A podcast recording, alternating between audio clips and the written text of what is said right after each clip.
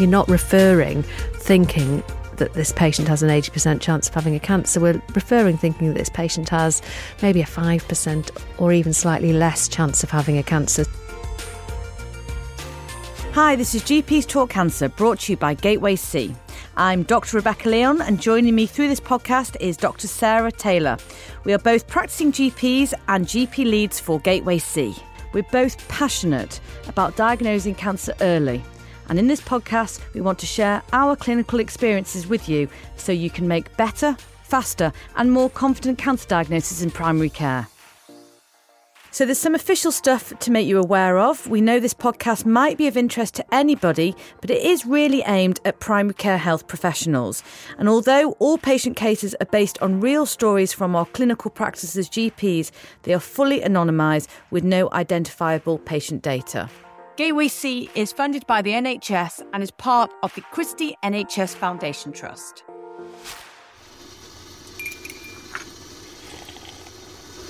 So, official bit done and dusted. Kettles on. It's now time to sit back and join us for today's podcast.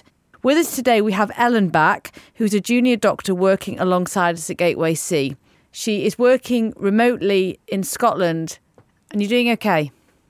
I'm doing very well, yeah. The rain has stopped and, uh, yes, sun has come out.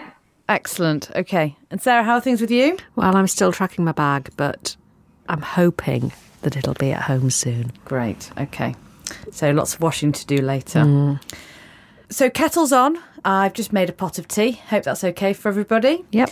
And we are going to start our next podcast, which is quite an exciting one because it's a, a fairly new discussed topic on vague symptoms. Mm. Or more specifically, non-specific symptoms, because there was a lot of debate when this all started as to what the, this pathway should be called, and the suggestion was that patients didn't like vague because it sounded like we didn't know what we were talking about, which there may be a little bit of that, but actually it is because it's non-site specific.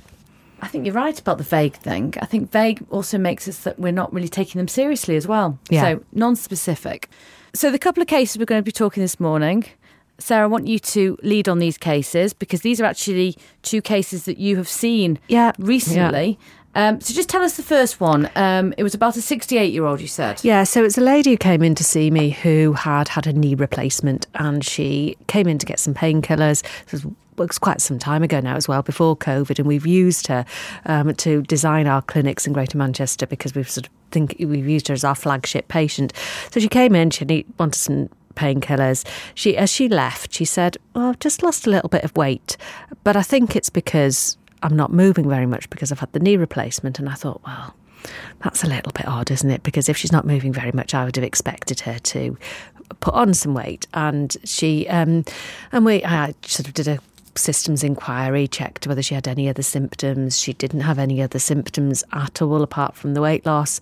Um, she was a smoker, she's a sixty-eight-year-old lady. I actually, on the day she was with me, I had a medical student sitting in with me, and we would, we talked about, I said, you know, this, she'd lost quite a significant amount of weight. She'd gone from, I remember now, she'd gone from fifty-two to forty-seven kilos. So she was a little lady to start off with, and she'd lost quite a, a significant amount of um, weight.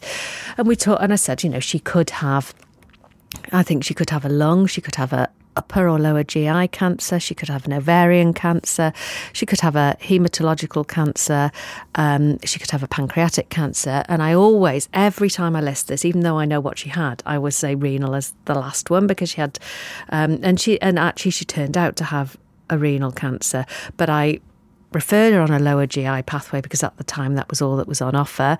But actually, if I'd put her details into the Q cancer, her highest chance of having a cancer was of a lung cancer because she was a smoker. So actually what the non-site specific pathways are doing now is giving us a one-stop place to refer this patient. So what we did was we we sp- I spoke to her, I took the history, arranged some blood tests, everything I think came back normal, and then she was sent on with the results of the blood tests. Now the blood test would definitely include a F I T. Uh, not the blood test, because it's not a blood test, is it? But the, the tests would include a F I T. In some areas, it might include a chest X-ray. In other areas, it won't. And then the patients are filtered into a clinic where there is no assumption that they are likely to have any specific cancer, and it's just to sort of, let's think about this really broadly and work out what's going on. So my patient didn't go to a non-specific clinic, but actually it would have been the best place for her to go, because you know, we've got some data, haven't we, that you know patients tend to have long, if they don't go in on the right pathway first off, they have a longer journey. Yeah, and, th- and this patient, I could probably name five at the top of my head, where it's just they come in, an, an older patient with aches and pains, but actually it's that, again, what we've talked about on other podcasts, that extra question, almost asking, have you, you know, any weight changes, appetite, those kind of things, um, bowels okay, urinary symptoms. It's almost those vague questions that you ask, and it could start to think, actually, why are they asking for painkillers and why are they losing weight? So if this patient, Jackie, had come along when you had these non-specific, sorry, non-specific symptom clinics, I would have referred her there. You referred her there. I would have definitely, yeah. I, yeah, I'd have done the bloods, I'd have referred her there. Yeah, okay. Uh, and she ended up with a renal cancer. She did, yeah. And yeah. I think, you know, we, we we've, there's a lot of discussion about what symptoms warrant referral. And again, that does vary slightly by clinics across the country. But actually, my general feeling is that any patient where you can't have a reasonably good first stab at what cancer you're concerned about, you should think about referring here. So I think the patients with normal investigations and abdominal pain, weight loss is the classic one. You know, weight loss is, you've got weight yeah. loss, it could be almost anything. So I think that that's my sort of, that's my definition. Yeah, and a, and a real bugbear of mine is, is if we send a patient, you sent this lady down the two-week colorectal route, we get um, a colonoscopy report to say that, that they've not found a cancer. There's never in secondary care almost, but what is it? There is something going on. Let, let's refer to another area. It's very much back to your G P and then out again. Yeah, and I think that's what these clinics have been designed to avoid, is to yes. give that. No, you can never say a complete yes-no to cancer, but really to give a yes-no to cancer and then refer on, if the patient does have a site-specific cancer, to the right pathway, because these patients, you know, it is just more difficult, isn't it? Yeah. If you've not got a a clear idea to start off with, it is quite difficult to do. Absolutely. Okay, so that was Jackie. The other patient I wanted to talk about, and then we can go into more detail with some points of discussion after that, was... He was actually, again, a bit like we talked about a couple of weeks ago, or we talked about previously, was he was a patient who, he was actually the grandfather of one of my daughter's friends, um, and he had back pain. He was in his mid-late fifties and he had back pain, and he was a lorry driver, and he went to see his G P, and the G P said, oh, it's because you're a lorry driver. And but actually, a bit like we talk about quite a lot, he then, having never ever been to see the G P really, over the course of a few weeks went to two or three different A and E departments, called the out of hours out two or three different times because he had really severe back pain. And in the end, I think they ended up seeing um, somebody privately who did an M R scan, who found that he'd got bone mets. Um, and I think, I don't think, I think he he died so quickly that he actually, his cancer wasn't diagnosed. But I think it's, again, it was a non-specific symptom, but it was rapidly worsening.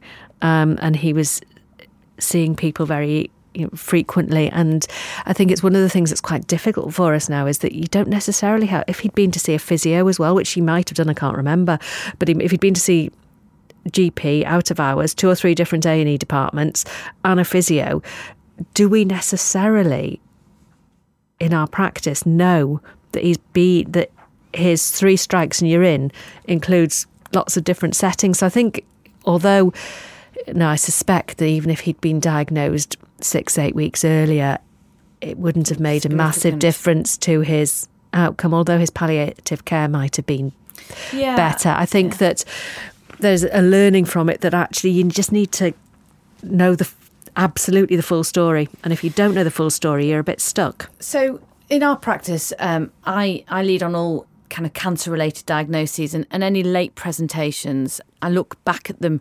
retrospectively, and this would be one that we'd look at and say, what could we have done differently? And um, and actually one that's coming to mind of a patient who was presenting um, with kind of vague chest pain and ended up being, a, we thought it was cost, costochondritis, and somebody else went down a esophageal spasm route and ended up having a, a lung cancer.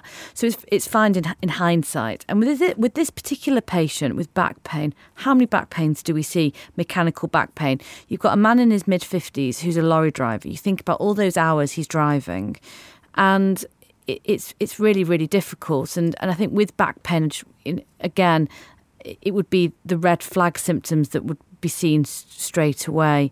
But it's when all these different areas need to come together, like the prescribing team need to say, well, actually, um, he's asking for a lot of painkillers. But then is he going to the pharmacist to get the over-the-counter stuff? We're not going to know that. We're not going to get the out-of-hours notes necessarily, and the A and E notes, and all of and the physio notes. So, again, it's just taking a very good history, doing a good examination, and safety netting. Yeah, I think, and it's what Ellen asked right in our first podcast is, you know, what do you do if you if the investigations aren't reliable? Um, because actually, it's perfectly possible that you could have done a full range of blood tests and a an X-ray and not shown anything in this patient. Um, you're not as old as I am, and I know you're younger than I am, to have that uh, that sort of the same amount of gut instinct because you haven't seen as many patients. What do you do? I think you have to ask really, really thorough histories and the bits and pieces that people, so you know, we always ask, does anything make it worse, does anything make it better? But that whole, how many painkillers are you taking, where are you getting them from, who else have you been to see, all of those things, you know, is it getting better, is it getting worse? All of these things are really important, aren't they? And they yeah. give you a fuller picture. And I think that's the whole of the vague symptoms, non-site specific symptoms things, because they are going to be much more difficult to pin down. So when we go back to these, this new pathway for non-specific symptoms, I sent you a text, didn't I, a week or so ago, Sarah, and said, in my area in East Cheshire, what do I do? And you said, unfortunately, they're not available there at the moment. So for for people listening for this, and, and for people who are, are not maybe in the areas that that are able to refer into this, what what would I have done with our lorry driver? Wow, I think you're a lorry driver. I I think, having spent a long time doing this cancer referral stuff and doing pathways, I think I would now probably refer to the lung teams with that sort of patient, because lung, you know, assuming he had normal P S A, which is another of cause of bone mets, I think just, but, but that might just be because my experience is that I have a really helpful local lung team and that they would be the best people to refer so, to. But I think just to ref- reassure everybody that the non-specific pathways are a N H S England initiative, and they, I think it's by March next year, March twenty-four, there should be national coverage. So everybody should have access to one by March of next year. And I think that it's something that I would be asking. If you haven't got it, I think I'd be asking when but it's you're coming. Absolutely right, though, from an educational point of view, by knowing which particular cancer types spread to bones, which could therefore cause, um, and you're thinking of lung and prostate, which are the obvious ones. Prostate, you know, if it was a, a woman, you'd think breast, and if it was, you know, um, prostate. So actually, by doing a P S A, doing a full history on urinary symptoms, et cetera, checking for the prostate, and, and and making sure that you actually write all of this down in your notes as well. And so, yeah, sending for a chest X-ray would probably be appropriate. Yeah, I think so. And I think that, that those whole list of first tests are useful. They, they're important, aren't they? You yeah. need to know whether the patient's got a raised C A one twenty-five. You need to know whether the patient's got an iron deficiency anemia, raised platelets that we've talked about before. Um, you probably need to dipstick the urine. You need to do a P S A in a man. You definitely need to do a F I T. Um, you need to be checking all of these things so you've got a full picture, because that then makes it easier once the patient's referred on to the non-site specific clinic for them to make the assessment as to what's going on. And again, like we've talked about before, you don't, you're not referring thinking that this patient has an eighty percent chance of having a cancer. We're referring thinking that this patient has maybe a five percent or even slightly less chance of having a cancer. So you're just referring to get an exclusion, to get an exclusion, uh, often and, and not always, but you know, you need to be able to exclude a cancer. And most patients then, when they get to the clinic, will have a C T thorax abdopelvis, and that will give you a much clearer idea as to what's going on. Okay, so just talking about as part of the referral criteria. Can you just talk about just some of the symptoms which would make us think about referring to this particular clinic? Well, I think the classic one, when we've looked at it, the, the classic referral symptom is weight loss. Um, unintentional. Uh, unintentional weight loss. Um, I think it's nominal. I think it's about five percent over the preceding, mm-hmm. what is it, four months? I think it's, mm-hmm. and I think most of these symptoms you'd expect somebody to have had them for about four weeks. So weight loss is the classic one. Um, abdominal pain, iron deficiency anemia is included in some pathways, but not all of them. Persistent pain. A lot of them will have a box for um, G P gut instinct or persistent patient or family concern. And, and actually, when you look at it, the G P gut instinct box is one of the ones that's used quite frequently and is quite reliable. Um, the most common cancers found are lung, pancreatic and lymphoma.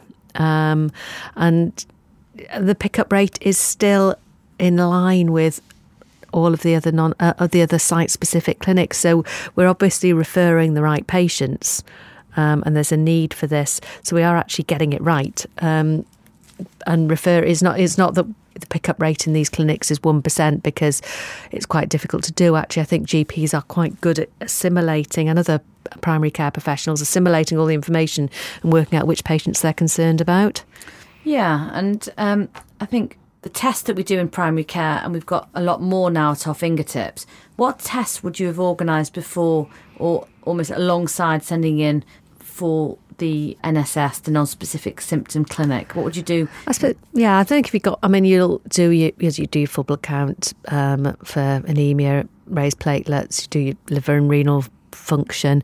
I think it's worth um, most of the time, if you've got somebody with weight loss, you need to think about the other obvious things. I don't want to be sending a thirty-five-year-old who's got a new onset of hyperthyroidism or yeah. celiac. Yeah. Um, so you do a thyroid functions T T G yeah. um, as well. I think it's worth dipsticking the urine, yeah. um, and I think it's worth doing a F I T. Um, yeah. I think there's a little bit of debate as to whether or not you do a chest X-ray, because most of these patients, obviously the chest X-ray isn't one hundred percent reliable, and most of these patients will have a C T thorax when they get there. Their workup, yeah. So I think, it, it but I think that, that opinion on that varies, and I think it, yeah, I think it just depends on circumstance. If you've got a very heavy smoker, then you might do. If it's yeah, yeah, I think it just depends. And then probably a, maybe a P S A and a C A one twenty-five uh, yeah, appropriate. Totally, yeah. Okay. And again, we've discussed this in other podcasts. Kind of, are you quite open with your patients as far as that that you're not sure what's happening and you want to rule out something? Totally, yeah. yeah I I tend to say my my. I think you were talking last time about what you say. I tend to say, it depends on my level of concern. If I'm really concerned, I will tell them. So yeah. occasionally I've seen women with breast lumps and I've been really concerned, and I've told them that I'm really quite concerned about it. Often I'll say, I, I'm not one hundred percent sure what's causing this, and I need to be quite sure, and I think you probably want me to be quite sure, so we're going to look into things. And sometimes I talk, depending on the patient, I'll talk about, you know, the fact that we refer with three, five percent risk, and say, you know, that means that the majority of the patients that I refer won't have a cancer. Yeah. But we need to be sure. But with some patients who you worry may not turn up, sometimes you need to almost say, I think this could be very serious. Yeah. So you almost have to, again, it, it, it, it, it's it, very it is much dependent on the patient, isn't it? It is, yeah, yeah. Yeah. If you've got somebody who you think won't turn up, then, yeah, you sometimes need to be a bit more yeah. direct. Ellen, um, when it comes to kind of safety netting patients, um, from your hospital jobs and from the work that you've done with us, et cetera, do you think it's ext- it's important to be honest with the patient? Oh yeah, one hundred percent. Um, I'm at least if I were the patient or it was my family member, that's what I would want. I would want to know that exactly what the thinking process was behind any decisions that were being made, and I think it's always worse to go into a situation and to be surprised by bad news um, than it would be to be kind of a little bit prepared that that's a possibility. And then I think as well, patients don't take in as much as we think they take in. And so even if you kind of think that the patient has an idea, they might have less of an idea than you think they do, because they've not actually processed what's been said to them before, or they've just kind of been in a bit of denial and just not really taking stuff in, or been in a lot of stress. And so, yeah, I think it's best you know, to, to reiterate as well, there is some concern if you are really concerned, and then you know that you're on the same page as the patient the whole way through their journey, and they're not suddenly hit with really bad news and kind of saying, why haven't you, why didn't you warn me that this was a possibility? And yeah. Absolutely. I think that's really important with these clinics as well, actually, because a lot of them are run as one-stop clinics. So the patient will go and have the C T scan and the result in the same day. And so if you haven't got any of that, um, firstly, they need to be warned that they could be at the hospital for quite a long time, um, and that they may have investigations on the sa- same day, and they may have results on the same day. So I think that if you haven't given any sort of warning shot that you have a concern, that can be really difficult, can't it? And you, maybe you don't take somebody with you. Absolutely, you, it's taking or getting the lift there and not driving and et cetera, and um, and having somebody to support you. And again, we talk about the G P gut instinct, which is something, or the G P's nose that starts twitching. The more experience, the more patients you see, the more understanding and, and looking back retrospectively at cases and things, I think your G P gut instinct increases. Yeah. Was there anything anything else that you wanted to cover? I mean, I think this is all, this it, this is the place where it, a lot of the stuff that we we talk about all the time is so important, isn't it? It's the it's the clear questioning, it's the safety netting, because, you know, the weight loss, if the weight loss has been going on for two weeks, well, are we that concerned? But if it's gone on, it goes on for another two or four weeks, mm. then we might be. So I think it, it's it's that clear questioning, and it's that clear safety netting that I think is so important in this, because it's it is by definition more difficult than some of the site-specific stuff. Okay. So finally, we'd like to, before I go on to the, the key clinical points, um, I just want to talk about something that we uh, were chatting over coffee earlier. Um, I'm a new dog owner of five and a half years, and she's pretty special. And um, so I'm on this, you know, this thing now that dogs are great, but we know that dogs have been helping um, with like, barrels of rum around their necks and and um, all sorts of things, yeah, and and you know, guide dogs and all these other things. But now there's talk about that actually dogs can potentially sniff out a can- cancer. And um, there was an article talking about whether G- in G P surgeries dogs should be there almost um, wandering, seeing, around. wandering around and picking out those patients that need to be seen sooner rather than others.